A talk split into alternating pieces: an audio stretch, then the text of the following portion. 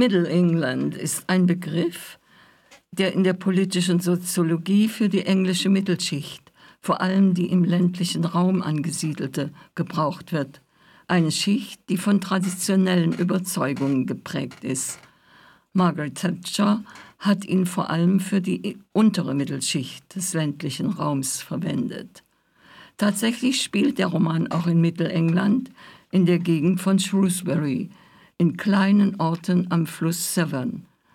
Er beginnt mit einer Beerdigung und endet mit einer Schwangerschaft, beginnt mit einem Ende und endet mit einem Beginn.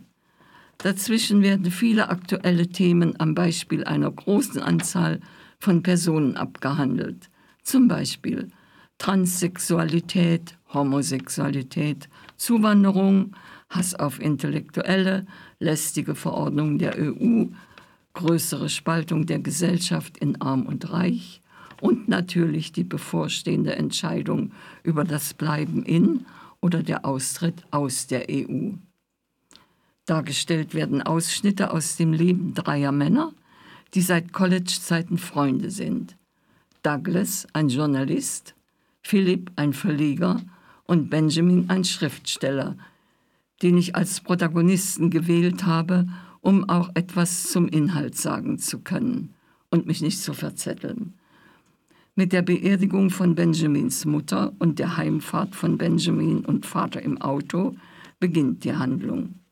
Vater Colin, ehemals Arbeiter in einer Fabrik, die inzwischen verschwunden ist, kritisiert die neuen Geschwindigkeitsbeschränkungen und Radarkontrollen, die England den, Zitat, Arschgeigen in Brüssel verdankt, resoniert über korrupte Politiker und wählt später den Austritt aus der EU. Benjamin ist eher unentschieden, wie sich später in einem Telefonat mit seinem Freund Philipp zeigt. Ich zitiere. Du schreibst etwas über das Referendum. Ich meine, wirst du irgendwie Stellung beziehen? Benjamin schien sich diesbezüglich nicht sicher zu sein. Vielleicht. Der Beitrag ist für diese Ze eines dieser Zeitungsspecials, weißt du. Sie fragen alle möglichen Schriftsteller, wie sie abstimmen werden. Sag's ihnen einfach, meinte Philipp. Doch dann kam ihm plötzlich ein Verdacht. Du weißt doch, wie du abstimmen wirst, oder? Ja, das dachte ich eigentlich. Ich war mir ziemlich sicher, dass ich für den Verbleib stimmen würde. Philipp wartete. Aber, hakte er nach, na ja, es ist kompliziert, oder? Es gibt viele verschiedene Argumente auf beiden Seiten. Stimmt. Ich habe ein bisschen im Internet recherchiert. Man muss so viele Dinge berücksichtigen. Souveränität, Zuwanderung, Handelspartnerschaften, das Maastricht-Abkommen, den Vertrag von Lissabon, die gemeinsame Agrarpolitik, den Europäischen Gerichtshof, die Europäische Kommission, ich meine, die Kommission hat viel zu viel Macht, oder? Die europäischen Institutionen haben ein echtes Demokratiedefizit. Wie mir scheint, hast du alles begriffen. Wo ist das Problem? Ich habe überhaupt nichts begriffen. Ich ersticke in Informationen und widersprüchlichen Meinungen. Seit drei Tagen lese ich darüber. Ich habe 27 offene Tabs auf meinem Computer. Wie viel sollst du denn schreiben? 1000 Wörter? 2000?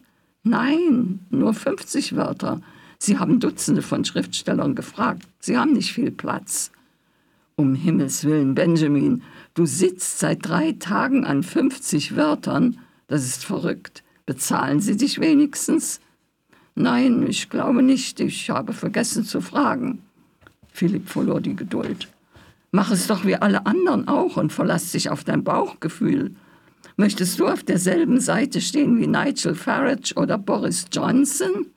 Nein, natürlich nicht.